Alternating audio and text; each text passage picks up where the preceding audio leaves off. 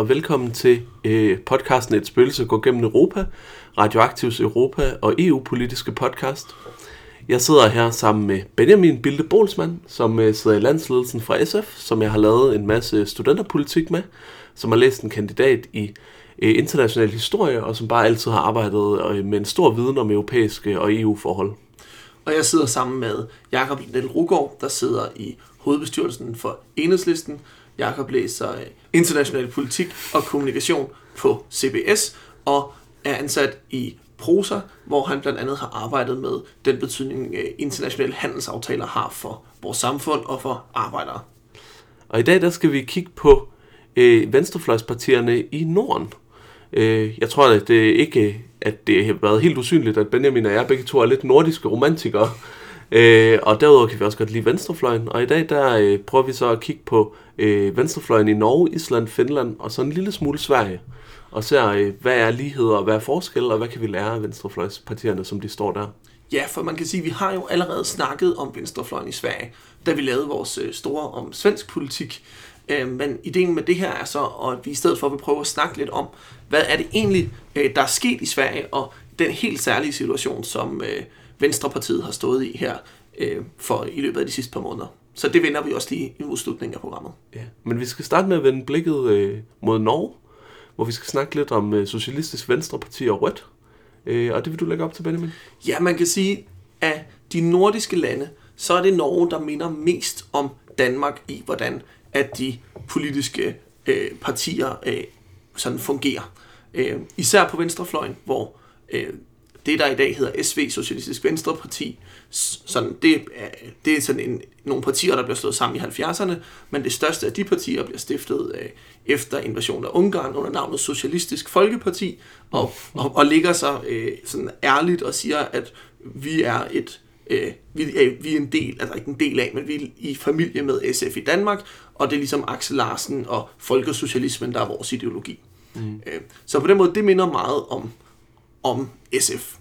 Øh, og de har så, øh, bliver så slået sammen med noget kommunistparti i øh, 70'erne, og med øh, dele af øh, nogle grupper fra arbejderbevægelsen, altså fra fagforeningerne, der har kæmpet mod norsk medlemskab af EU, og de slår sig så sammen der i øh, i 70'erne til partiet SV.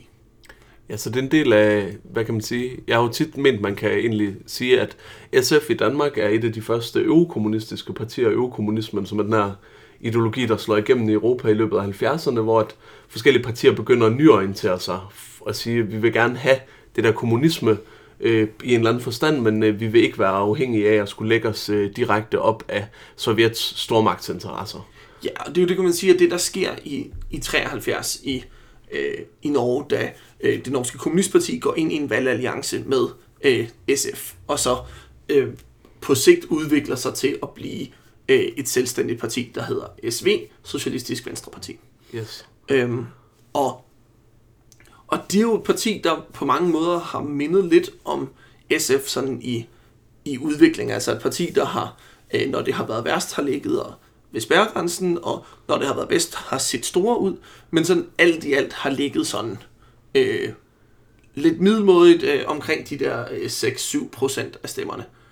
Øh, så, så der er ikke sådan øh, de store udsving. Så har man en, en storhedsperiode øh, lige før murens fald, hvor man ligesom var det store venstrefløjsparti, og havde et rigtig godt valg i 2001, hvor man gik til valg på en linje, der hed, at de var børnenes parti, og ligesom øh, øh, nærmest kun snakkede om børn i forbindelse med valgkampen, så det var børnehaver, det var skoler, det var øh, øh, barsler, barselsperioden, det var alting, vi ville bare kun snakke om børn.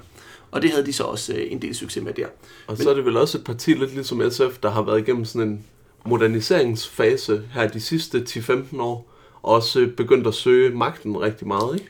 Jo, øh, de gik jo i regering efter 2005-valget. Ja. Øh, så lige de her øh, nogle før SF, kan man sige, øh, hvor man gik ind i regeringen og forsøgte at sige, hvad, hvad kan der ske? Altså, den udvikling, vi har set, som vi også har snakket om, i, i da vi havde vores Sverige-afsnit med, at, øh, at partierne i de andre lande, på en eller anden måde i højere skandinaviske lande, i højere grad går til valg i sådan alliancer. Altså vi har den svenske alliancen, der består af mm. fire partier, der ligesom går til valg på, at de er sammen, øh, eller gjorde.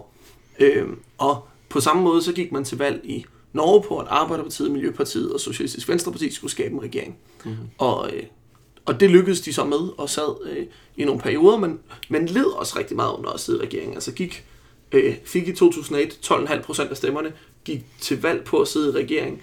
I 2005 fik 8,8, fik gang efter 6,2, og da man så ikke vandt regeringsmagten, eller måtte træde ud af regeringen, der lå man på 4,1 procent af stemmerne, vel at mærke i et land, hvor spærregrænsen er 4,0. Ja, så der, der klarer man sig altså lige med noget og næppe. Og det er på den måde vel også en lidt parallel øh, erfaring, at man går ind og søger regeringssamarbejdet og, øh, og får tæsk som den er juniorpartner i en regering. Ja, og man kan sige, at de har endda på nogle vilkår måske, eller på nogle situationer måske endda bedre vilkår end danskerne. Øh, de har blandt andet finansministerposten, der gør, at man kan gå ind og føre en, mm. øh, være med til at styre den økonomiske politik, for noget af det, man øh, med rette kan kritisere SF for, det var, at man jo sat sig kun på økonomiske ministerier, men ikke på dem, der faktisk betød noget. Ja, klart. altså, så man, så man sad og fik at vide, hvad for en økonomisk politik man skulle føre i Finansministerium, Erhvervsministerium og Handelsministerium. Men man bestemte ikke særlig meget selv, fordi det klarede de i øh, Finansministeriet og i øh, Økonomiministeriet. Ja, og der var det ligesom klappet af, så hele rådrummet, hele rammen for, hvilken politik man kunne føre, den lå sådan set fast. Ja. Øh, så det andet parti, øh, tænker jeg, vi skal runde, det er Rødt. Og Rødt, det er, det er jo så det, det mere enhedslisten-agtige parti, øh, som bliver stiftet i 2007, øh, efter et øh, samarbejde mellem øh, maoisterne, øh, Arbejderpartiet, kommunisterne, ikke? Jo, Arbejderpartiet, ja. kommunisterne og tidligere øh, Arbejderpartiet, kommunisterne, marxister, leninister. Ja, så der er ikke nogen fingerlagt imellem. Det var sådan straight up. Der er en ret stor maoistisk bevægelse i Norge, har altid været det. Øhm, og det er så den, der, der går ind sammen med en valgalliance og stifter Rødt i syv. Ja, og man kan sige, at på den måde minder det meget om enhedslisten i det omfang, at det er en valgalliance, der opstår i start 90'erne, ligesom enhedslisten, hvor nogle af de her øh, kommunistpartier, der var meget uenige om, hvad for en slags kommunisme man skulle have, efter murens fald og efter Sovjets øh, fald, finder ud af, at, at det der med konkurrerende kommunismer er lidt passé, ja. og så, så går man til valg sammen. Øh, og man kan sige, at Enhedslisten har også i mange år fungeret som et parti, der består af flere andre partier. Og det er vel sådan ret, altså, ret for nyligt, at det ikke finder, øh, at det ikke rigtig er en magtfaktor mere, eller sådan. Ja, det kan man sige. Altså, hvis man kigger ind bag enhedslisten, så er det jo rigtig lang tid været sådan, at dem folketingsgruppen blev udgjort af, og hvem der sidder i hovedbestyrelsen, har, har haft meget med at gøre, hvor man ligesom kom fra. Øh, og at man fandt et kompromis mellem forskellige øh, strømninger eller tendenser internt i enhedslisten. Og det, det gør man selvfølgelig stadig, men nu er, det ikke, altså, nu er det ikke som de der formelle partiorganiseringer. Det har ikke særlig meget indflydelse mere. Nu er det mere som sådan tonangivende skikkelser med forskellige holdninger, ligesom i alle mulige andre partier. Ja, og det er jo også noget med, at man jo faktisk har haft sådan formelle partier, men VS har nedlagt sig selv, og SAP har ændret navn fra parti til politik, og, øh, og DKP er jo en skygge af, hvad ja. de nogensinde har været. Ja, lige præcis. Men, øh, men der kan man sige, at forskellen er jo så, at enhedslisten øh, meget tidligt øh, bliver et egentligt parti, med partier i, kan man sige, men det bliver en valgalliance med en partistruktur ovenpå, og, øh, og derfor har haft ret lang tid til at finde ud af, hvad det er det, som man er, når man er fællesmængden af en masse partier, eller måske noget helt nyt, der er noget andet end, end de partier, man egentlig opstod fra. Øh, der er Rødt ligesom tættere på deres sådan, øh, øh, hårde, øh, revolutionære, maoistiske ophav og kommunistiske ophav. Øh, og Rødt er også et parti, der øh, faktisk klarer sig historisk øh, godt for tiden øh, ved at score lige under spærregrænsen på 4%, øh, som er øh, ja, historisk flot resultat, og Det har ellers øh, været et parti, der næsten altid har været uden for parlamentet, øh, arbejdet lidt i bevægelser med fagbevægelse, men var et meget, meget lille parti. Nu sidder de i øh, parlamentet med et enkelt kredsmandat, øh, hvilket de har gjort en enkelt gang før. Ja, i start 90'erne var de som valgalliance ja. repræsenteret med et enkelt kredsmandat, og nu har de så igen vundet et kredsmandat. Øh, så på den måde, så kan man sige, så er det jo et parti, der, der øh, er meget mindre end enhedslisten. Øh, og det skyldes jo nok også, at S, altså man kan sige, det, jo, det havde været naturligt, hvis Rødt var opstået, mens SV var i regering, eller sådan. Ja. Og der, der kan man sige, det er nok problemet for Rødt, at de er opstået efter, at SV var i regering. Og det, der, der er jo måske, de har måske mistet lidt det her øh, rum, det her, hvor, hvor de ligesom kunne gå ind og, ja. og, og gribe fat og, få, og tage, få skuffede vælgere. Og jeg synes, når man møder øh, nordiske øh, kammerater rundt omkring, øh, jeg var i Portugal og snakkede med nogen fra Rødt og SV, og hvor vi prøvede at gå dem lidt på klingen på, hvad er det egentlig forskellen er. Altså så kunne man mærke, at øh, at dem fra SV synes ikke rigtigt, der var nogen forskel andet end, at dem fra Rødt var lidt mere militante og sådan lidt mere øh, hård old school retorik. Øh, det var det, de fokuserede på, og dem fra Rødt synes ikke, der var den store forskel, andet end de synes, dem fra SV var en lille smule sell-out i deres parlamentariske. De var sure over den der regeringsdannelse. Øh, stadigvæk, og så øh, på nogle øh, øh, få internationale spørgsmål. Og man kan sige, at det var også internationale aktivister, men øh, det, det er jo ret lidt for så vidt, der skiller, hvis, hvis man kan tage det for indsigt, øh, til indsigt for noget som helst. Ja, man kan sige, når jeg har været i Norge og snakket med venstrefløjs, øh, unge, især ungdoms venstrefløjspolitikere, så har der været snak om, ikke sådan officielt eller noget, men man har ligesom snakket om, er der mere potentiale i, hvis vi slår os sammen? Mm. Og jeg er faktisk også blevet stillet over for spørgsmålet, om, øh, om det var noget, man snakkede om, det var da SF lå aller dårligst i meningsmålingerne, om, om man snakkede om at slå sig sammen med enhedslisten i SF. Og det, det, det gjorde man ikke i SF, kan jeg afsløre. Det, var, det ville have været meget upopulært at, at sige i SF. Men ikke desto mindre, så er det jo sådan, uh, interessant, at man har tænkt tanken i, i Norge. Ja. Altså sådan. Og, og det er to partier, der også trods alt med de uenigheder øh, har et relativt tæt samarbejde, er min fornemmelse. Og altså begge to er enige om, at hvis man kan få rødt over spærregrænsen, så er det også godt, uden at de skal kanibalisere alt for meget på SV. Og altså sådan, det, det er sådan en relativt respektfuld tone. De stiller mig faktisk dem, jeg mødte i Portugal, et af de samme spørgsmål med, hvordan, om, hvordan er kører samarbejdet som mellem enhedslisten og SF. Og det var sådan, altså mit indtryk er, at på nogle enkelte sager kan det godt køre lidt, men ellers så er det næsten ikke eksisterende. Man bruger meget tid på ligesom at være øh, uvenner øh, ja. i stedet for. Og der er mit indtryk, det er faktisk en anden situation i Norge. Ja. Og så har man også, øh, er mit indtryk, en alliance, der sådan går ind i øh, fagbevægelsen og i øh, nogle af de andre bevægelsesarbejder. Så bevægelserne fylder faktisk en del i norsk politik, og jeg har oplevet, hvordan at øh, dem fra øh, Rød Ungdom og dem fra øh, Socialistisk Ungdom arbejdede ret meget sammen i øh, hvad hedder det, Ungdom mod EU i mm. Norge, øh, for ligesom at sikre, at det ikke var øh, centerpartister eller folkepartister, der satte sig på det hele. Ja. Og der kan man sige, det er jo sådan en anden ting, øh, der adskiller SV øh, fra øh, Aarhus, men SV fra øh, det, SF, som de minder om i Danmark, er, at øh, det er mit indtryk, at der er en helt øh, altså benhård EU-modstand. Øh, det er jo selvfølgelig også en anden situation med et Norge, der ikke har en til, eller der ikke øh, er inden for EU, eller en del af EU. Øh, men, øh, men det er stiftet, som sagt, af en EU-modstandsfløj øh, i fagbevægelsen. Øh, og det er et meget, meget EU, øh, eller et parti, der har en meget hård EU-modstand. Ja, det er der ikke nogen tvivl om. Det er et parti, der... altså, der, der er partier i Norge, hvor, man, hvor der har været sådan lidt i tvivl. Fremskridtspartiet har sådan svinget lidt, skal vi nu være sådan superliberale og gå med i EU, eller skal vi være sådan supernationale og være imod? Og ja. der, der kan godt være noget bevægelse i nogle af de her partier, men der er også nogen, der står meget fast. Og der må man sige, Centerpartiet, som er øh, sådan det, det decentrale parti i Norge, de står meget fast på at være imod, og øh, SV står rigtig meget fast på at være imod. Ja. Hvis vi skal runde et sidste parti i Norge, øh, og måske lige det sidste norske valg, så er der jo også i Norge et miljøparti, som øh, historisk set øh, er, er sådan i hvert fald som parlamentarisk magtfaktor, er mindre end de andre. Altså for eksempel kun har været i parlamentet siden 2013, mm-hmm. øh, og kun med det der ene kredsmandat, altså selvom de har øh, stillet op siden en gang i slut 80'erne. Øh, men som jo, fordi de begynder at få flere og flere stemmer, og ved sidste valg fik 3,2 procent af stemmerne, nu udgør en, en, en magtfaktor i det faktum, at de jo trækker nogle stemmer væk fra venstrefløjen formentlig, og øh, så længe de bliver under spærregrænsen, jo koster venstrefløjen stemmer. Ja, altså lidt på linje med rødt, kan man sige. Hvis, øh, sådan som meningsmålingerne ligger og sidste valgresultat og sådan noget skal tages til indtægt, så får man en rigtig forfærdelig situation, hvor at Miljøpartiet og Rødt trækker øh, sådan 7% til sammen som ikke materialiserer sig i parlamentarisk repræsentation overhovedet. Ja, man vil nok få det der ene kredsmandat ja. hver stadigvæk. Øh, og så vil være fuldstændig... Øh, ja. Og det eneste positive, man kan sige, hvis man kigger på meningsmålene, det er, at der også er to højrefløjspartier, der til sammen kan trække 7% af stemmerne og ikke komme i parlamentet. ja. Men det er jo en, en uheldig måde at have parlamentarisk demokrati på, at op mod 15% af vælgerne stemmer på et anerkendt parti, men ikke får repræsenteret i parlamentet. Ja, det må man sige. Det er virkelig et stort stemmespil.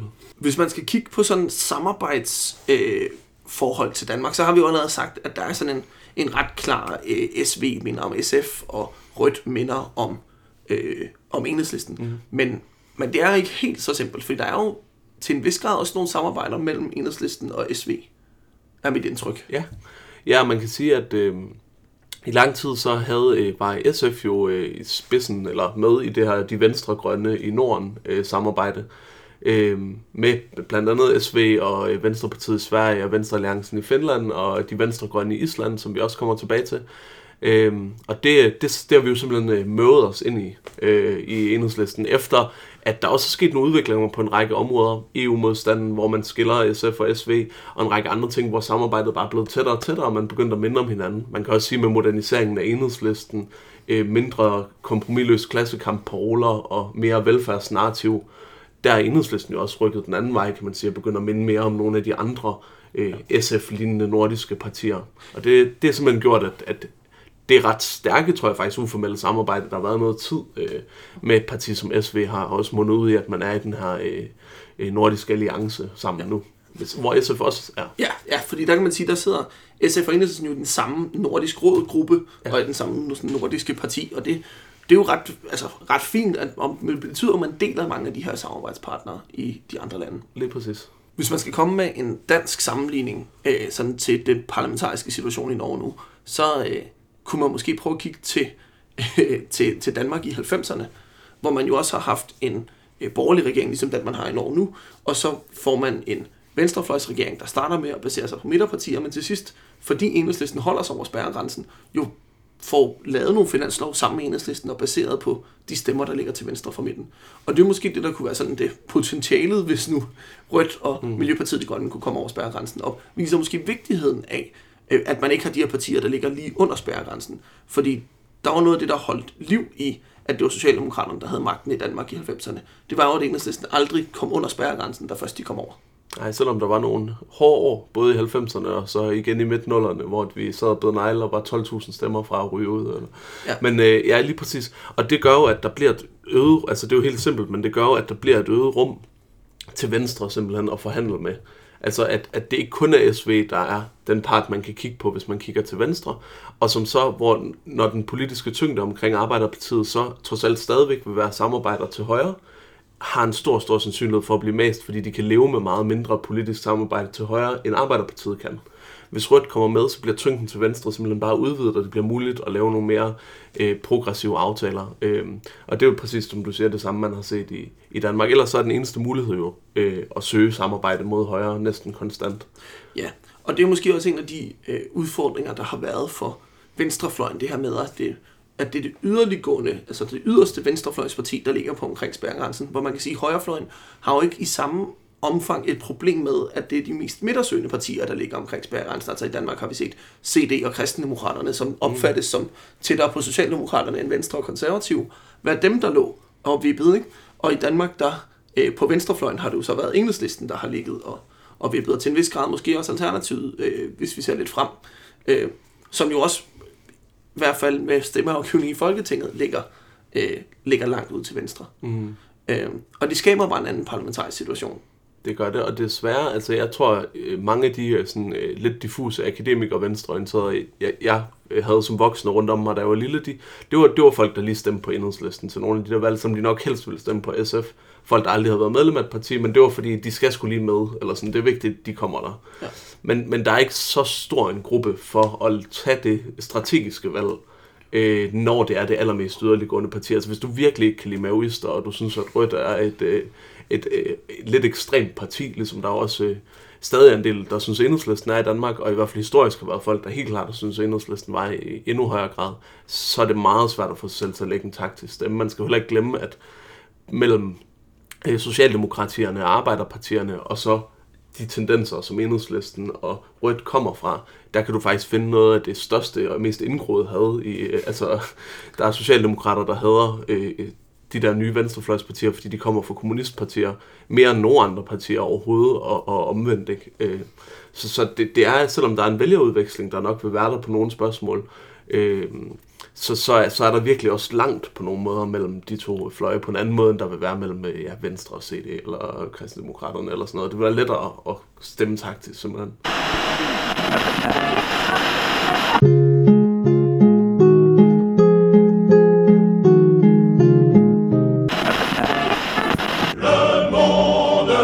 changer de base. Nous ne sommes rien, soir. Efter at have snakket lidt om Norge og den norske venstrefløj, så hopper vi til noget, der måske sjældnere bliver snakket om i den danske medier, nemlig øh, finsk venstrefløjspolitik. Og hvordan, øh, hvordan ser det ud med sådan den finske venstrefløj i dag? Jamen man kan sige til at starte med, så øh, har man lidt en, en øh, svensk situation i Finland, kan man sige. De er jo også øh, tæt på hinanden. Nej, men øh, vi har øh, altså et stort venstrefløjsparti, og så har man vi et grønt parti, som vi kommer tilbage til. Lidt ligesom i Sverige, hvor Venstrepartiet også er det hele til venstre, at sådan røde arbejderagtige partier til venstre for Socialdemokraterne. Og det er øh, hvad hedder det, Left Alliance på engelsk, Venstre Alliancen på dansk, Venstreforbundet øh, på svensk. Og du må også prøve på finsk også. Og øh, Vasemistolito på finsk. øhm, øh, som er et parti, der øh, blev stiftet i øh, 1990 øh, på baggrund af øh, et øh, kommunistisk valgsamarbejde. Du kalder det lidt en frontorganisation for forskellige kommunistlister, Benjamin. Ja. Øhm, og som så øh, ja, sidder i parlamentet siden øh, og har fået øh, omkring fra start 90'erne, der får de omkring 10 procent. Øh, og så falder en lille bitte smule løbende, øh, så nu ligger de på omkring 7 procent.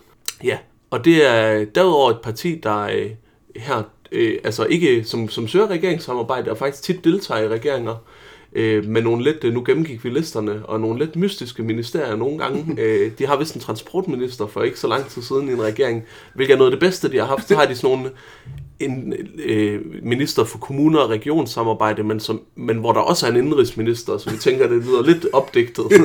ja, der var også en, øh, en regering, hvor der var en finansminister, og så var der sådan en koordinationsfinansminister nedenunder finansministeren, som så var givet til øh, Venstre Alliancen eller Venstreforbundet. Ja, ja. så øh, det, måske ikke med særlig meget indflydelse, men det er virkelig, virkelig interessant i forhold til alle andre af de her slags partier, vi kommer til at tale om i dag. Øh, at, at det simpelthen, altså det handler om at søge regeringsmagten, og de har tit været med i regeringsdannelser i Finland, også historisk. Ja, og man kan sige, det skyldes jo flere ting. For det første, så skyldes det jo en finsk historisk tradition for at have de her meget brede regeringskoalitioner. Altså man, man sigter benhårdt efter flertalsregeringer, og man sigter efter øh, regeringskoalitioner, der tit går på tværs af hele det politiske spektrum. Altså det har været mere normen end, øh, end sådan øh, undtagelsen, at øh, Socialdemokraterne har været i regering med de konservative og de liberale. Ikke? Altså, man har, man har vel haft hele spændet med. Og man har også haft den her kommunistiske frontorganisation med, som øh, er forgængeren for Venstreforbundet, og som, ja, som er gået under navnet øh, øh, det demokratiske øh, forbund for finlandsk folk, hedder det på svensk, eller sådan, ja. ikke? Men sådan en demokratisk folkeforbund på en eller anden måde, øh, som øh, var med i regeringen omkring krigen, ligesom de danske kommunister, men også fra 66 og frem har haft regeringsposter og været med inde i øh, regeringer, enten som øh, parlamentarisk grundlag, eller som nogen, der faktisk har haft øh, ministerposter. Og det er jo bare en anden baggrund, end hvis vi kigger på øh, de øvrige partier, altså øh, Venstrepartiet, øh, som ikke har været i regering, øh, SF, som har haft meget kort regering, og måske ikke så pisse succesfuld regeringsdeltagelse, og i Norge og Island, hvor det også først er noget, der er sket i nullerne. Mm. Så er det altså noget, der går tilbage til 60'erne i Finland, og det skaber en anden kultur. Ja, det er simpelthen bare en lang tradition. Man kan sige også, hvis du ser på de andre, altså SV og SF for eksempel, så har det jo også været øh, historisk enormt øh, altså en, en enorm stor diskussion. Man har gerne vil søge magten, men det har været meget svært, og man har, der har også været kæmpe stor afstand mellem de partier og Socialdemokraterne i lange altså stykker. Ligesom vi snakkede om, at det moderne kommunist havde i Danmark for eksempel nok går mellem Socialdemokrater og folk i enhedslisten, så skal man jo slet ikke undervurdere, hvor meget Socialdemokraterne har siddet op gennem historien, efter SF bliver dannet. Øh, øh, i 56 og hadet SF, altså som det værste nogensinde. Og ja, for de var næsten værre end kommunisterne, fordi kommunisterne var mindst ærlige omkring, at de var kommunister. Ja. Men så mødte der de her kommunister op, der bare lød som om, at de næsten var socialdemokrater. Præcis, og det, det har man virkelig hadet. Øhm, og, øh, og der kunne man jo sige, at der op igennem historien, der kunne det jo godt have været, at der egentlig var det materielle øh, og øh, parlamentariske basis for et tættere samarbejde, for eksempel omkring 67 i det røde kabinet, øh, men hvor man simpelthen, det, det altså det med det yderste af neglene, at man kan opsætte det her ret øh, uformelle øh, samarbejde frem for en regeringsdannelse, fordi at der er så langt mellem, og der er så meget had mellem de her to øh, tendenser i Danmark. Ja, øh, og det, øh, det, det ser man ikke på samme måde i finsk politik, og derfor får man også nogle andre slags partier. Ja. Øh, der er lige den der nedkølingsperiode, ikke? Det efter krigen. Øh. ja, hvor man, hvor man har sådan en aftale om at holde kommunisterne ude af, af, af, af regeringsdeltagelse. Men, men altså, det er jo en aftale, man har i alle Europas lande på det her ja, tidspunkt. øhm, Ja, noget interessant er jo, hvis vi kigger på, øh, hvis nu vi, vi snakker om historiske ting, så hvis man kigger på 58-valget i Finland, altså jeg anerkender, det er øh, 60 år siden, så det er ikke sådan helt øh, drøn aktuelt. Men det er interessant, at vi i efterkrigstiden har et valg i Vesteuropa, hvor, øh, hvor Kommunistpartiet, eller den her øh, frontorganisation, bliver det største parti i parlamentet, med 0,1 procentpoint flere end øh, Socialdemokraterne og øh, det, der svarer til Venstre, altså sådan bundepartiet. Ja, det er, altså, ja, det, det er helt enig i. Det er ekstremt øh, syret og skældsættende valg, og det vil jo også sige, at altså, den, med alle de fluktuationer, og som vi ser i noget af Sydeuropa nogle gange, at der er de her kommunist- eller kommunistlignende partier, der godt kan få altså sådan et meget stort valg og være det største parti i perioder.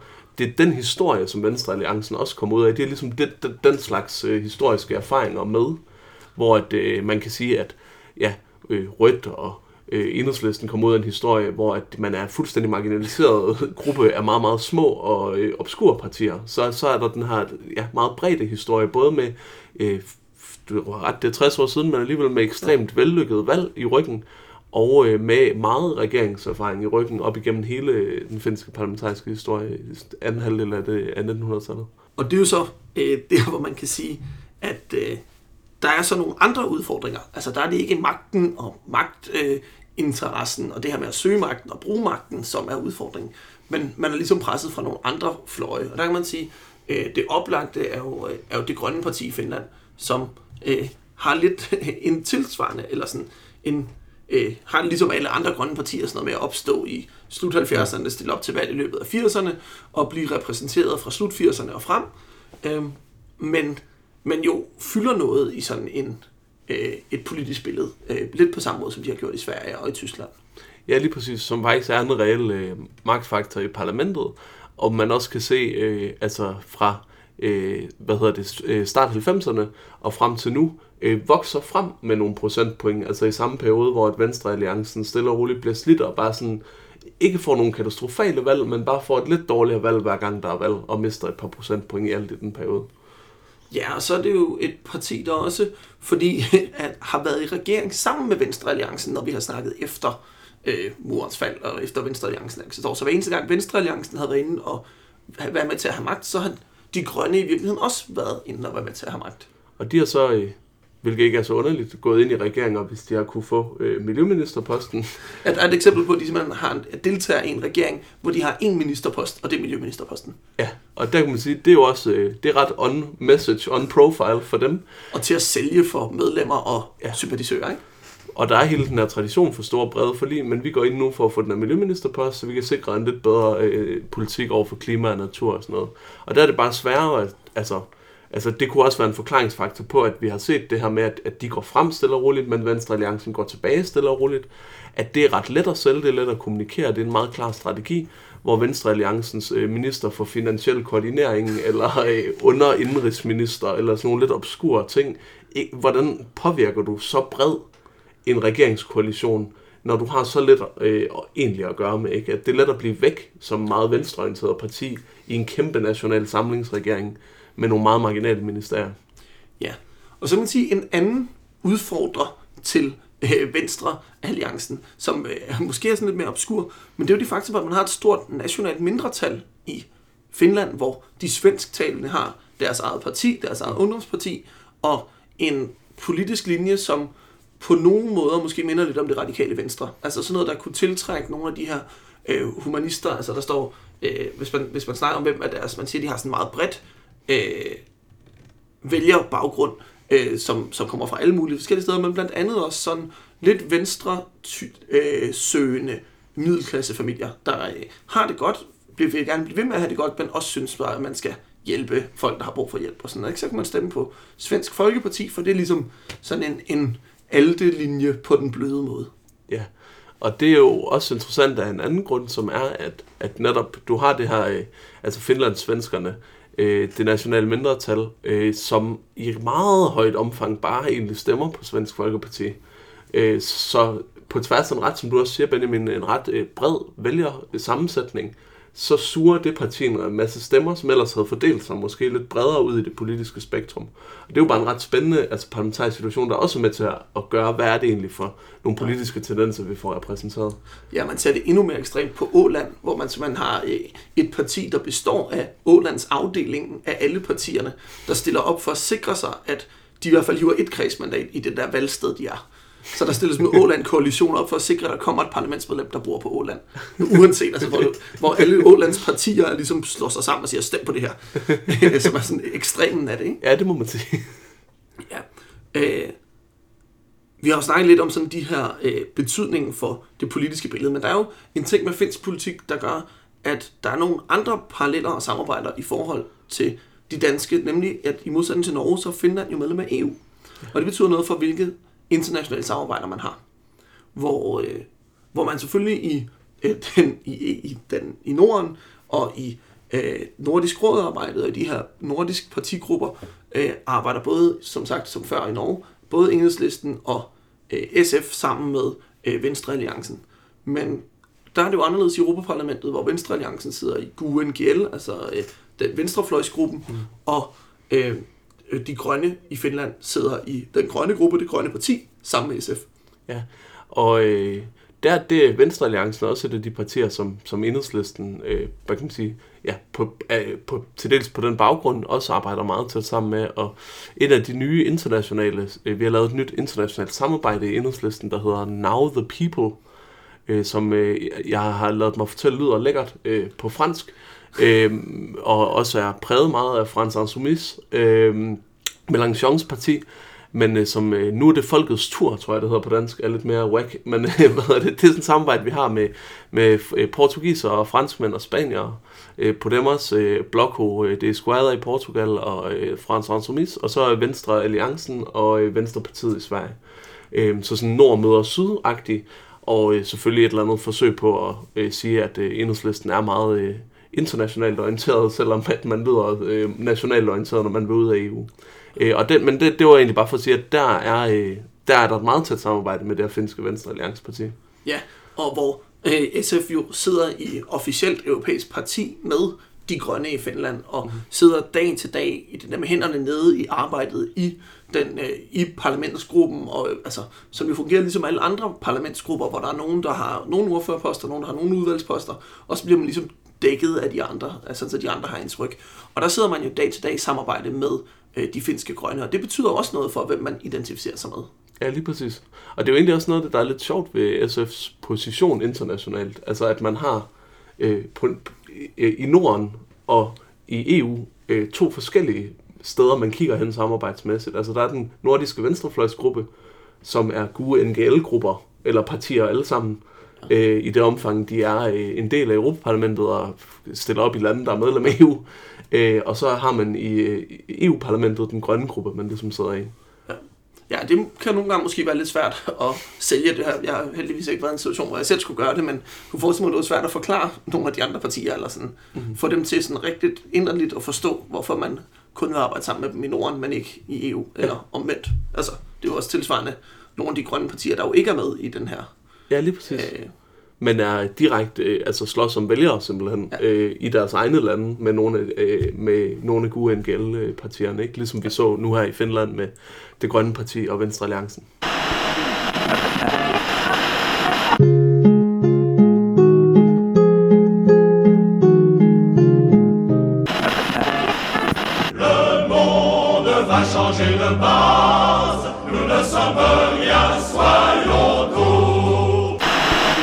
Yes, velkommen tilbage. Nu skal vi øh, mere nordpå til Island og øh, snakke om, hvad hedder det, øh, hvordan den parlamentariske situation ser ud nu, og Island er et ekstremt spændende land, både set øh, med venstrefløjsbriller, men faktisk også bare i det hele taget i deres parlamentariske situation er virkelig, virkelig interessant. Her har vi jo med et land at gøre, der øh, har en ekstremt stabil politisk situation igennem årtier. Og så her i kølvandet på krisen øh, og Panama Papers afsløringer, øh, hvor at øh, simpelthen øh, specifikke regeringsledere er dybt korrupte, øh, så bliver vi kastet ud i en helt ny parlamentarisk situation, hvor det svinger frem og tilbage, partier øh, hopper op og ned i meningsmålingerne, og alt er meget uforudsigeligt. Og der står vi egentlig stadig på en eller anden måde. Ja, det kan man sige. Altså det, der har gjort øh, Islands politik så stabilt, der man har haft øh, uafhængighedspartiet, selvstændighedspartiet, øh, som øh, bliver stiftet i 1929 ved, at øh, det konservative parti og det liberale parti bliver enige om, at, øh, at de i hvert fald er mere enige om, at Danmark er dumme, end at hinanden er dumme. Ja. Så man slår ligesom de konservative og liberale sammen og bliver sådan et stort folkeparti på Island, øh, med det formål at blive selvstændige. Og det opnår man jo så ret hurtigt, altså 15 år efter, i 44, men under en verdenskrig erklærer Island sig uafhængig, mm. og øh, Danmark har ikke i scene at prøve at forhindre det, heller ikke efter krigen. Øh, og så har man det her øh, selvstændighedsparti, der også sidder på magten op igennem øh, det meste af Islands historie. Øh, et, et, et godt eksempel på, hvor vildt det har været, er, at der aldrig har været en formand for Selvstændighedspartiet, der ikke også har været regeringsleder på Island. Nej, det er simpelthen, hvis man bliver, der er formands, øh, hvad hedder det, eller premierminister, valgkampen er valg, øh, formandskabsvalgkampen øh, i ja, partiet stort set. Ja, der har selvfølgelig været regeringer, hvor de har lige været udenfor i to år, og så har de været tilbage igen. Så det minder lidt om Socialdemokratiet i Sverige, ja. øh, som vi har snakket om tidligere. Øhm, men man kan sige, at det er jo det her store borgerlige parti, som så støder ind i problemer første omgang i forbindelse med finanskrisen, hvor man jo har støttet alle de her islandske banker, der havde købt halvdelen af London og halvdelen af København og sådan nogle ting. Øh, og det crasher ned, og man har en, øh, man rammer, den islandske økonomi bliver ramt ret hårdt, og det politiske system bliver også chokeret der. Man kan sige, der bliver rystet lidt i det, der bliver flyttet om på en masse ting, og der sker noget nyt politisk der. Og det har man både ansvaret for jo, kan man sige, fordi at ja, man har støttet de her bankkonstruktioner i et, et lille land, hvor det er meget tæt mellem den abstrakte måde at støtte noget på, og så de konkrete institutioner, man ligesom sidder og støtter. Og så fordi man har ført en benhård øh, afreguleringspolitik, hvor at finanstilsynet og lignende institutioner virkelig er blevet drænet for penge, og ikke overhovedet har musklerne til at stå imod. Men der kommer også et kæmpe backlash til det, øh, ja. som du siger. Ja, Uafhængighedspartiet går simpelthen fra øh, øh, sådan, øh, over 35 procent af stemmerne til under 25. Altså det går over 13 procent point tilbage. Ja. Øh, og man får skabt en flertalsregering, der består af øh, Socialdemokratiet og øh, den venstregrønne bevægelse, eller de venstregrønne, tror jeg, vi plejer at kalde dem i Danmark. Ja. Øh, og de her venstregrønne er jo øh, det store venstrefløjsparti i, i Island. Altså sådan det, der svarer til noget, der kunne være øh, SF eller Enhedslisten. Ja, lige præcis. Det, det er igen den, den eneste sådan, øh, røde blok til venstre for Socialdemokraterne, eller hvad man skal sige i Island. Så et parti, der både er sådan lidt enhedslisten og SF-agtigt. Øh, ja. ja, og øh, et parti, der kommer i regering her i 2009 efter finanskrisen, og de bliver nødt til at gøre noget, ikke? og så træder de ind i regering, men så har fastholdt det her med, at vi egentlig er et magtsøgende parti og et regeringsparti. Mm. Øh, og det skal vi nok komme tilbage til, men måske skulle vi lige prøve at starte med, hvordan de bliver stiftet, fordi de bliver sådan set stiftet som sådan lidt en protestbevægelse, hvor der er forskellige der er forskellige partier på øh, sådan små bevægelser på venstrefløjen, og man forsøger at samle det hele, sådan så at social, inden i Socialdemokraterne, så man laver en socialdemokratisk alliance, hvor hele venstrefløjen skal være en del af. Og det er så øh, en, en gruppering derfra, der siger, ej, ved hvad, det vil vi ikke være med til, vi synes, der skal være noget til venstre for Socialdemokraterne, der så laver øh, et venstregrønt parti. Det betyder også, at de er nyere end mange af de andre. Altså, det er sjovt, man vil se, at mange af de her postkommunistpartier er stiftet lige omkring 89, 90, 91, hvor, ja. hvor det der med at være sovjet tro ikke er så populært mere. Ja. Så er det her et, et helt andet parti, der, øh, der, er, der er stiftet i 1999. Mm-hmm. Øh, altså 10 år senere end mange af de andre partier. Altså 10 år nyere end enhedslisten og, øh, og dem vi lige snakker i Finland og sådan noget. Ja.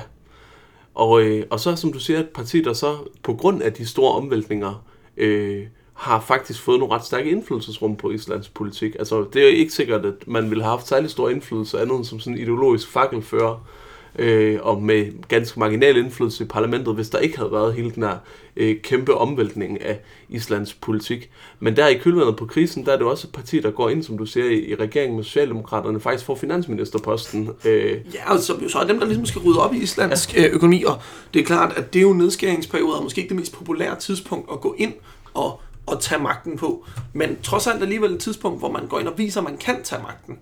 Øh, og, øh, og det ender også med, at man så i, i valget senere øh, går, går tilbage og, øh, og, og uafhængighedspartiet går frem og, og får regeringsmagten bagefter. Men man har alligevel været inde og været finansminister i en række år og taget magten på sig. Og det er jo noget, vi så øh, ser øh, i forbindelse med valget i 2016, øh, Øh, og ikke så meget valget i 16, fordi det bliver sådan lidt mindre, så, men der får man en, en fremgang i meningsmålingerne til sidst, sådan en ret stor fremgang. Og så især efter valget i 17, hvor man jo er gået i regering, og ikke bare i regering, men i regering som regeringsleder. Ja, ja det er simpelthen øh, SF, øh, enhedslistens søsterparti øh, i Island, der er øh, statsministerpartiet. Øh, det er der nok ikke så mange, der ved, men det er en ret syret situation, øh, at det er blevet så øh, indflydelsesrigt et parti, eller så indflydelsessøgende et parti, at det går i forskellige valgalliancer op gennem øh, øh, ja, her i kølvandet på den øh, økonomiske krise, og ender med simpelthen at sætte sig som, øh, øh, som statsministerparti i en koalition med de borgerlige udenom Socialdemokraterne. Ja, øh, øh, man er øh, simpelthen gået sammen med det her uafhængighedsparti, øh, fordi at det var ligesom det største parti, og jeg tror vurderingen var, at man øh, kunne prøve at lave noget med nogle små partier, men man følte ikke, man havde kunne have en en stabil regeringsalliance der. Men ved at gå sammen med Uafhængighedspartiet, så havde man øh, de store partier sammen, og man kunne ligesom få lavet et, et flertal. Og der ligger man så øh, nu med øh, sådan en øh, 16-17 procent, øh, og egentlig på den måde juniorpartneren i, i den regering, man selv er statsminister for, hvor det uafhængighedspartiet har omkring 25-26 procent. Øh, men fordi at man var den, der havde det politiske manøvrerum, øh, ligesom var dem, der endte med at kunne sætte sig som statsminister alligevel. Ja, altså på den måde minder det meget om øh, Hilmar Bavnsgaard-regeringerne tilbage fra, øh, fra Danmark, ja. som, øh, hvor, hvor man havde en R-statsminister i en VKR-regering, fordi at R jo bare kunne hoppe over til den anden side, og så lave, men, altså gå til Socialdemokraterne. Ja, lige præcis. Øhm, ja, så det, det, er, det er ret interessant, at man ligesom har sidder på statsministerposten, men også sammen med borgerlige stemmer. Og så skal man huske, at det er jo borgerlige stemmer, og det er det jo også, men det er jo også folkepartistemmer, ikke? Altså ligesom at der var folk, der stemte, altså små borgerlige folk, der stemte socialdemokratisk i Danmark og Sverige op igennem øh, sidste halvdel af det 20. århundrede, så er der også helt almindelige mennesker, hvor man bare stemmer på selvstændighedspartiet og uafhængighedspartiet, fordi det er det, man gør. Og det har man altid gjort, og de har haft magten altid. Det, ja. ja, præcis. Det er sådan en uh, folkefader-parti øh, på den måde. Ja. Øh, Ja, og man kan sige, at noget af det, der er interessant ved Islands politik, det er jo, at det får det der store øh, shake-up der i 2008. Og så kommer der endnu et chok i øh, 2015 øh, i forbindelse med de her Panama Papers. Ja, og Panama Papers, det er jo øh, altså det her øh, store datalæk, hvor man øh, blandt andet øh, finder ud af, at et øh, advokatfirma, der hedder Mossack Fonseca, har hjulpet en masse rigmænd og en masse banker og alle mulige andre investeringsspekulanter med at snyde massivt i skat. Så det er skattesvindel i hele verden. Det rammer øh, store danske banker, det rammer, øh, hvad hedder det, især Nordea er øh, massivt nævnt i de her papirer. Det er fodboldspillere som Cristiano Ronaldo og Lionel Messi. Øh, og det er så også øh, den siddende statsminister for Uafhængighedspartiet. Ja, og øh, endnu værre, hvis nok, øh, juniorpartneren øh, i partiet, som er sådan et nystartet liberalt parti, der også bliver fuldstændig slagtet. Ja. Øh, så man får altså de store borgerlige partier, der har vundet regeringsmagten igen efter en periode ude, Øh, og ligesom, jamen det, er, det kan godt være, at vi fuckede op før finanskrisen, men vi har alligevel øh, økonomisk stabilitet og god borgerlig sund fornuft, der så bliver afsløret at være dybt involveret i skattefusk og, øh, og svindel. Ja, med deres egen personlige formuer simpelthen. Og det bliver et spørgsmål om deres personlige sådan, moral, der bliver et spørgsmål om, øh, også om de er en troværdig, regerings, øh, en troværdig regering simpelthen. Og der ser du sådan nogle gigantiske demonstrationer i Island, hvor ja, jeg kan ikke huske, en meget, meget stor andel af hele Islands ja, befolkning mener, det, er på gaden. Ja, man mener, er den største demonstration som andel af en nations befolkning nogensinde. Altså, ja. hvor det er sådan noget med, at der bor øh, færre mennesker på Island, end der gør i Aarhus Kommune. Og det er sådan noget med, at man har 50-100.000 øh, mennesker på gaden og, og demonstrerer. Altså sådan noget op, op mod en fjerdedel af øens befolkning, der, øh, der er ude og demonstrere.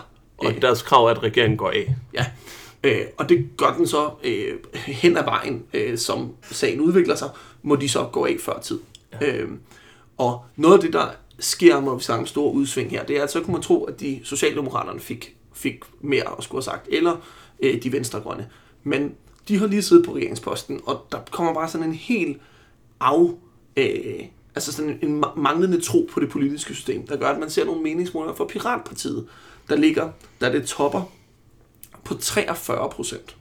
Ja, det er fuldstændig vildt. Altså et sådan enkelt sags værdipolitisk parti, øh, et lidt kaotisk parti, øh, som piratpartierne har jo en vis historie i Norden, men alligevel, som øh, sidder på øh, altså, ja, 43 procent, lidt under halvdelen af alle stemmer.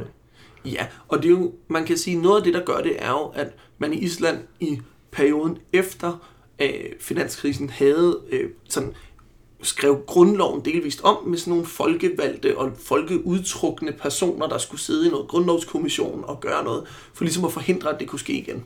Og på den måde så er basisdemokrati og øh, digital øh, understøttelse, og måske også sådan lidt en, vi kan måske gøre noget uden øh, de politiske ideologier indblandet, øh, var ligesom en del af bevidstheden på Island, der gjorde, at at Piratpartiet kunne blive så stort. Og det, at det er ikke fordi, at de ikke er blevet ved med at være store, men, men er, sidder i parlamentet nu med øh, små 10 procent af stemmerne. Ja, så de realiserer ligesom ikke de her meningsmålinger på 30 øh, op mod over 40 procent. Øh, men det er alligevel ekstremt interessant, at du har dem simpelthen som, som blok, der er så stort. Og det siger også noget om, ja, på den ene side kan man sige, Altså, der er jo nogle gange øh, i piratpartier, også i det islandske, sådan en vis teknokratisme, eller sådan noget. Det handler om at finde de gode, begavede løsninger i tråd med befolkningerne, med nogle digitalt understøttede, måske direkte demokratiske processer på forskellige måder, og væk med de der teknokrat-administratortyper, som virkelig bare taler til øh, befolkningen på det her tidspunkt, efter der har været den ene korruptionssag efter den anden. Øh, øh, og så... Øh, og så samtidig en eller anden form for meget stærk ja, værdipolitisk profil, som også er jo noget, der har fyldt meget på Island altid. Altså sådan et øh, Island som et, et videnskabsland, øh, som et IT-land, som et øh, biogenetics-land, øh, hvor at øh, den her slags politik betyder rigtig, rigtig meget i forhold til måske sådan en øh, helt almindelig økonomisk omfordelingspolitik. Ja, man kan sige, at Island er jo simpelthen så få mennesker, at industri i mindre grad er en ting, og derfor bliver arbejder partier også i mindre grad ting. Og så er det i stedet smålandbrug, øh, hvad hedder det, forhold og især fiskeri, der fylder rigtig meget. Øh, og det, derfor bliver det bare noget andet. Og et andet eksempel på de her enorme udsving i meningsmålingerne kunne man se i forbindelse med det seneste parlamentsvalg, hvor de venstregrønne, der endte med statsministerposten, og jo godt kan sige, at det var en succes, parlamentsvalget i 17, øh, i løbet af valgkampen, altså efter valget var udskrevet, lå på en meningsmåling, der giver dem 29,9 procent af stemmerne, og øh, et forspring til det nærmeste parti på 7,7 procentpoint. Ja. Og ender valget på 16,9, altså 13 procentpoint mindre, end det de lå til i løbet af valgkampen, og 8,4 procent mindre end Selvstændighedspartiet og Uafhængighedspartiet. Så altså et, et skift på over 16 procentpoint mellem de to partier i løbet af valgkampen. Ja men fra valget er udskrevet til, til valget. Er ja, og det er jo ikke engang fra valget er udskrevet, det er i valg, altså ja. halvvejs inde i valgkampen til valget bliver afholdt, hvor, hvor meningsmålerne svinger helt enormt. Så det vil virkelig bare sige, at, at der er vælgere i skred hele tiden på kryds og tværs af forskellige partidannelser, gamle traditionelle partier, arbejderpartier, enkeltsagspartier som Piratpartiet, Venstrefløjen i Island på en måde, man slet ikke ser. Altså ligesom hvis alle vælgere på en eller anden måde var den der middelklasse midte, der ikke ved, om de skal stemme radikal venstre, øh, alternativet, nogle gange måske enhedslisten, SF, whatever, den der ja. slags. Ja, og... Nærmest alle, hele vælgergruppen virker til at være den. Præcis. Sådan meget, øh, ja, troløse vælgere, eller hvad man kan sige. Ja, og det giver også muligheden for, at der kan komme flere partier på banen, og mindre partier på banen. Vi har allerede snakket lidt om det her øh, parti, der var med i regeringen, som hed øh, altså, Lys Fremtid, som, øh, som faldt helt ned, sådan en su- superliberal parti, øh, som, som blev ramt af Panama Papers. Men øh, der er også andre små partier med, og der er blandt andet et parti, der hedder øh, Folkepartiet, eller Folkets Parti. Ja, som er et øh, rigtig mærkeligt lille parti, øh, som øh, nu sidder i parlamentet med, med to sæder, øh, så virkelig er et lille parti, og som står for øh, øh, euroskepticisme og øh, en stærk velfærdsdagsorden med fokus på især ældre og øh, folk med handicap, øh, og samtidig er et, øh, integrationsskeptisk parti. Øhm, så den der lidt underlige kombination, måske noget, vi snakkede lidt om Wagenknecht, og måske skal vi snakke lidt mere om hende på et tidspunkt, men er sådan venstrefløjen med en vis skepsis over for integration af flygtningedagsordner. Ja, og øh, det er noget, de har trukket lidt i land på, men det er jo også det der med at give lidt og trække lidt land, er også en måde at, at sende signaler på. Ikke? Så ja. måske lidt, altså uden at jeg kender øh, Folkets Parti eller sådan særlig godt, men der er jo noget med det her med ældre, velfærd, øh, og, og måske lidt øh, flygtninge, øh, udlændinge, øh, nervøsitet. Altså på mange måder måske taler til nogle af de samme vælgere, som Dansk Folkeparti taler til. Ja, lige præcis. Men bare fra en tydelig venstrefløjs platform. Ja. Altså, øh, ja, vi havde jo også i Danmark et lille parti, der var repræsenteret i Folketinget i en kort periode, der hed Fælleskurs, som også havde den her, altså var nogle, et kommunistparti, øh, så, som øh, Folkets Parti ikke er, men, men altså stadig sådan med su- øh, fødderne solidt plantet øh, på den yderste venstrefløj, men også med en vis integrationsskepsis. Øh, så det er jo den der slags partier, der opstår en gang imellem. Jeg tror, hvis vi lige skal runde sidste ting, øh, så kunne jeg godt tænke mig at snakke, øh, eller bare lige vende tilbage til, til Piratpartiet. Øh, og så sige, altså vi, vi snakkede i en tidligere udsendelse, der sagde du, at det simpelthen er sådan en øh, venstrefløjen har spillet falit, når du ser de her store piratpartier. Øh, det kunne jeg godt tænke mig, at vi lige rundede igen. Ja, altså jeg tror, min holdning er, der hvor venstrefløjen har været stærkest, det er, når man har samlet folkelige bevægelser op. Altså når man i 80'erne formåede at samle kvindebevægelsen og miljøbevægelsen og anti-atomkraftbevægelsen ind under venstrefløjsparaplyen, anti-EU-bevægelsen jo også, øh, for så vidt øh, i høj grad. Øh, og, og kunne få de her store valg til SF i slut 80'erne, og, øh, og man kan sige på mange måder, at enhedslisten har været gode til at gøre noget af det samme i, i, øh, i 10'erne her, ikke? altså få mm. samlet op på nogle, noget protest og noget øh, utilfredshed med, med både øh, selvfølgelig SSFR-regeringen, men også med den borgerlige regering, at kunne, at kunne melde ind og mene klare og tydelige ting. Ligesom fået samlet noget folkelig utilfredshed op og gjort, det til, gjort sig til repræsentanter for det. Og der mener jeg bare, at det er sådan helt altså, tosset, at man ikke på venstrefløjen har kunne samle de her piratpartier, som er på mange måder, øh, som du lige har sagt til mig, sådan øh, kulturelt nogen, vi egentlig godt ville kunne samarbejde med. Det er mennesker, der minder om os, øh, tænker jeg, som man let ville kunne øh, øh, møde her i København og drikke en øl med på Nørrebro og snakke om nogle halv, hvordan, hvad gør vi ved demokratiet og det hele. Det, altså kulturelt vil det, er det nogle mennesker, der minder om, øh, om venstrefløjen øh, men som så går meget op i nogle enkelte dagsordner, hvor det i min, mit perspektiv og også dit ved at Benjamin, øh, vi endda er ret dårlige på venstrefløjen i forvejen, altså IT-politik og teknologipolitik, som er vildt spændende og vigtigt, men som enhedslisten øh, og SF vil Gud ikke glemmer med at øh, formulere visionære og moderne løsninger på. Nej, og der kunne, det jo, der kunne løsningen jo have været, hvis man havde grebet fat i IT-politisk forening, eller i Piratpartiet dengang, de var en, en større ting i Danmark, eller sådan noget, der skete noget med. Ja. Og så bare sige, kom med hos os, skriv vores IT-politik. Altså, I får lov til at bestemme. Skal vi sige noget om dem, altså, decentralt demokrati, og hvordan vi kan inddrage forskellige løsninger? Yes, det diskuterer vi, det vil vi rigtig gerne med til at snakke om. Altså, det, det mener vi et eller andet sted også.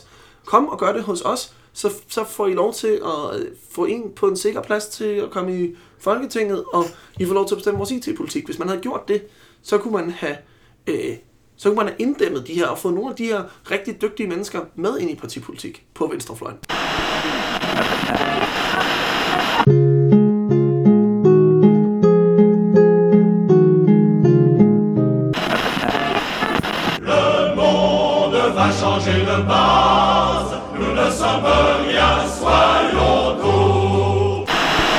Og det sidste, vi skal runde, det er så øh, svenskerne.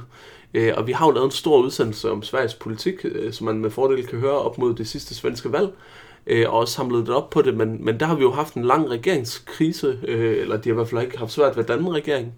Og det har været fordi, at hvis man ser på en højre-venstre skala, så har der været et stort flertal til højrefløjen øh, med Sverigedemokraternes stemmer.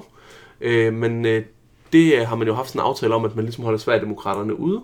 Så skal man tillade, at en socialdemokrat kan danne regering, øh, når der egentlig er et højorienteret flertal, øh, eller tør man basere sin, sig øh, som højrefløjsregering på sverigedemokratiske stemmer. Og der har været den her alliancen mellem de fire højrefløjspartier i Sverige, øh, og de er simpelthen blevet splittet, splittet på det spørgsmål. Og det ender med, at øh, ja, Liberalerne og Centerpartiet indgår en øh, regering sammen med øh, øh Løfven, altså hvor de peger på Løfven som statsminister. Ja, noget af det, der er interessant, det er, at de holder fast i det her princip med at øh, holde Sverigedemokraterne ude, og det er jo noget af det, der gør, at de øh, to borgerlige midterpartier, eller borgerlige partier, går med sammen med Socialdemokraterne og Miljøpartiet, det er jo at sige, øh, vi stoler faktisk ikke helt på, at de øvrige borgerlige partier i virkeligheden vil holde Sverigedemokraterne ude, så vi vil hellere være med her. Men så indgår de jo en aftale, der står i regeringsgrundlaget, at det ikke kun er Sverigedemokraterne, der skal holdes uden for indflydelse. Det er også Venstrepartiet, der skal holdes uden for indflydelse. Ja, altså det er simpelthen skrevet ind i øvrigt et øh, regeringsgrundlag, der er ret borgerligt, altså som også handler om pensionsreformer. Nu har de i forhold til os en ret god pensionsalder i forvejen i Sverige, den er 62, så vidt jeg husker. Men, øh, men den skal hæves markant, og der skal laves nogle arbejdsmarkedsreformer med øh, fokus på øh, øh at, øh, altså at fjerne sikkerhedsnet fra arbejder, øh, arbejderklassen, så den ligesom er mere frit tilgængelig for firmaerne. Men der står så også i den, det regeringsgrundlag, at øh, Venstrepartiet skal holdes uden for al politisk indflydelse i den næste periode hvilket stiller Venstrepartiet en ret interessant situation, fordi at øh, det deres stemmer er afhængige for, fordi det er positiv parlamentarisme, man skal stemme for, øh, at en regering træder til. Den skal have et flertal for sig. Ja. Og, øhm. og, og det vil sige, at den her regering, hvor der står i regeringsprogrammet, at Venstrepartiet ikke skal have indflydelse, den kan ikke blive til noget, med mindre Venstrepartiet stemmer for, at de selv skal sættes uden for indflydelse. Ja, nede i salen simpelthen. Og øh, det giver ret stor intern debat i Venstrepartiet, øh, og øh, er jo på en måde en, øh, en helt anden situation, end man står i Danmark, og på en måde ret interessant for enhedslisten, der også øh, nogle gange, mm, skal man, hvad skal vi gøre med det der med at gøre Mette Frederiksen til statsminister? Øhm, og det ender med øh, et ret syret forløb, altså hvor de er meget skeptiske over for den aftale, siger, at det dur overhovedet ikke, at der står, at øh, vi ikke skal have indflydelse i aftalen. Men øh, de kræver til gengæld heller ikke nogen formuleringer ændret i regeringsgrundlaget. Det er deres vurdering, siger de, at det, det kan de simpelthen ikke. Og det er også lige meget den eneste, de for dem, den eneste, de har brug for at have et tillidsforhold til, det er Stefan Løsven, øh, den socialdemokratiske statsminister. Øh, Jonas Sjøstedt, der er formand for øh, Venstrepartiet, holder nogle møder med ham, øh, og mundtligt får bekræftet, at øh, de godt kan få indflydelse i den næste regeringsperiode, alligevel på trods af, at der står noget andet i regeringsgrundlaget. Øh, og med det udgangspunkt, øh, så øh, stemmer de så for, at øh, den socialdemokratiske regering på højrefløjs, øh, eller socialdemokratiske højrefløjs regeringskoalition, ligesom træder til. Ja, og det synes jeg er ret vildt, altså det her med at stemme for en aftale, hvor der står, at man selv skal holde uden for indflydelse. Hvis nu vi forestiller os den situation i Danmark, og det kan man jo ikke, fordi der er mange ting, der er anderledes, men øh, man kunne jo godt forestille sig måske en situation, øh, hvor man prøver at have en SDF-flertal, øh, der også er afhængig af nogle venstrefløjsstemmer. Øh, hvordan tror du, enhedslisten vil forholde sig til det? Jamen, øh, jeg tror, det er meget, meget utænkeligt, at man vil se enhedslisten agere på samme måde, og i hvert fald så vil det være altså ekstremt, så vil det splitte partiet simpelthen. Altså øh, i forvejen, så øh, øh, er der jo faktisk mange, der synes, at, at man skal forhindre eller jeg ved ikke om, men i hvert fald synes, at man ikke skal, eller der ikke er nogen forskel på Lykke og Mette Frederiksen, og der ikke er noget politisk perspektiv i at sørge for, at Mette Frederiksen bliver statsminister. Og sådan har jeg det da også lidt, altså jeg synes da også, at det var ekstremt grumt meget af det, man så Mette Frederiksen var med til at lave øh, sidste gang, hun sad i regering. Øhm, men, men øh, og, det, og det er jo ikke engang, at man aktivt skal ned og stemme for en regering, der aldrig vil give en indflydelse. Jeg tror, at hvis man så en situation, hvor Pelle Dragsted han kom tilbage fra et møde mellem øh, Mette Frederiksen og sagde, at nu laver vi en SDF-regering eller noget lignende, og der står godt nok, at enhedslisten aldrig må få indflydelse på den. Men øh, nu har jeg godt nok snakket med Mette, og hun har givet mig nogle forsikringer mundtligt om, at øh, vi kan godt få lidt indflydelse alligevel. Øh, det, det, det er fuldstændig utænkeligt, at det ville kunne lade sig gøre.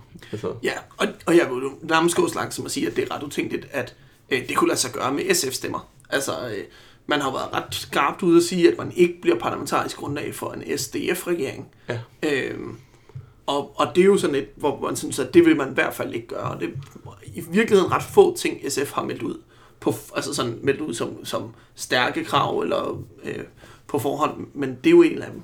Og, øh, og i den her situation, hvor der står, altså den identitet, og måske noget af den der forskel identitet mellem SF og Enhedslisten, er det her med at søge indflydelse. Altså, mm. hvor høj grad man vil indgå i forlig, hvor høj grad man vil gå på kompromis for et mindst at få noget igennem. Men hele den øh, identitet, som SF har på det punkt, er jo totalt udfordret af, at man bliver sagt, I får ingen indflydelse på noget. Ja, altså det kan man jo ikke bakke op omkring. Så, så det er jo, hvis jeg skal være lidt hård for enhedslisten, så er det jo værre for SF, at vi skulle støtte op om noget, hvor der står, man ikke får indflydelse, end for enhedslisten, som jo ofte i virkeligheden måske ikke ønsker indflydelsen lige så meget, eller sådan, ja. i hvert fald på de vilkår, man ofte kan få indflydelse på. Ja, og der er det simpelthen, øh, der er det lykkedes dem, og det var altså, jeg har været inde og tjekke øh, og, debatten ligesom i Sverige, og og øh, altså, det er jo ikke fordi, at de ikke er udfordret øh, fra deres egen venstrefløj, eller hvad man skal sige, altså, eller fra medlemmer og bevægelser, der synes, at øh, hvad fanden er det, I har gang i. Øh, men øh, hvis man ser på den sidste meningsmåling, så er Venstrepartiet gået et godt stykke frem, og det er socialdemokratiske stemmer, de vender over. Det, de har sagt, det er så, at øh, vi har så to røde linjer, som er arbejdsmarkedsreformen, den blå, de har øh, giftet sig med til højre, eller hvad man skal sige, og pensionsreformen, det vil vi ikke gå med til. Der stemmer vi imod. Øh, og, øh, og det, det, har, altså, det har åbenbart gjort, at de indtil nu i hvert fald er gået frem, selvom igen, jeg synes, et fuldstændig syret forløb, og meget, meget svært at forestille sig, hvordan man kan stemme for øh, og bringe en regering til magten, der, der simpelthen skriver, at man aldrig skal høres. ja.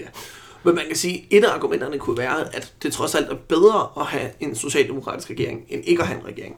Og, øh, og det er bedre i det hele taget at have en regering. Altså der er også, på et eller andet tidspunkt, så må man jo også som politisk parti gå ind og sige, at vi har også et ansvar for at lede landet. Og, mm. og vi skal have en politisk ledelse af det her land, og ikke en, et embedsmandsvælde. Og så må vi sørge for, at der kommer en regering til. Øh, men det er klart, at, øh, at, at det kunne være, at man synes, at så skulle de borgerlige næsten have lov til at lege med Sverigedemokraterne, hvis det var det. Mm. Øh, de ligesom, når de nu har gået til valg på ikke at gøre det. Og de ikke var villige til at indgå andre kompromiser. Og det er også det, man har gjort. Altså, øh, argumentationen har simpelthen været, at øh, vi kan ikke leve med, at der ikke er en regering. Altså, det har også været en del af argumentationen. Øh, og vi vil ikke kalde svenskerne ud i et nyvalg, som, er skyldet, altså, som skyldes, at de traditionelle partier er inkompetente og ikke kan finde ud af den regering. Fordi at det har været Venstrepartiets analyse, at det kommer der overhovedet ikke noget progressivt eller godt ud af ved næste valgresultat. Og det kan man jo sådan set, øh, det vil jeg da tro er rigtigt. Ja, så man sige, så er der jo en fordel til, øh, altså det er jo, eller en situation til, der er til fordel for Venstrepartiet, og det er, at de ikke er presset fra Venstre. Altså hvis nu det havde været øh, SV i Norge, eller øh, SF i Danmark, der havde gjort det, så havde enhedslisten eller Rødt jo været klar på at hoppe på de her ting. Men fordi, som vi tidligere har talt om, at Venstrepartiet jo bare er det gamle kommunistparti i nye klæder, så, øh, så er det jo en anden situation, de står i, hvor der ikke er nogen til venstre for dem til at tage deres stemmer. Og der kan man jo se, hvordan forskellen i, hvordan venstrefløjen er organiseret i Norden, giver nogle vidt forskellige mulighedsrum.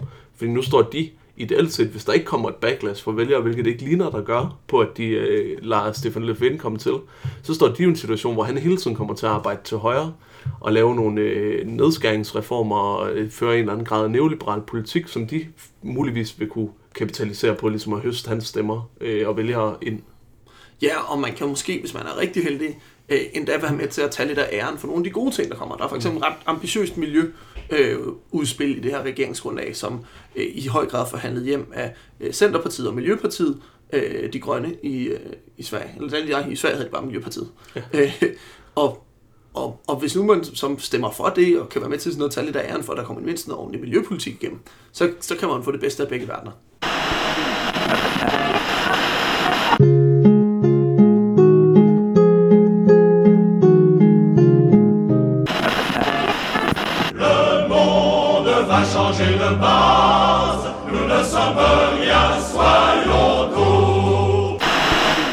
Tusind tak, fordi I lyttede med øh, øh, til det her øh, gennemgang af, hvordan det ser ud øh, for venstrefløjen og i nogle forskellige, meget forskellige parlamentariske situationer rundt omkring i Norden, øh, i nogle af de partier, vi er tættest på.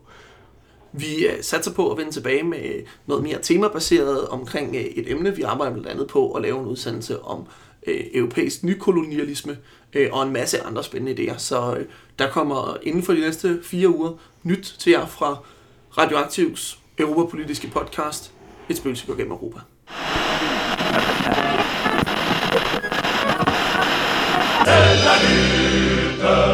Til den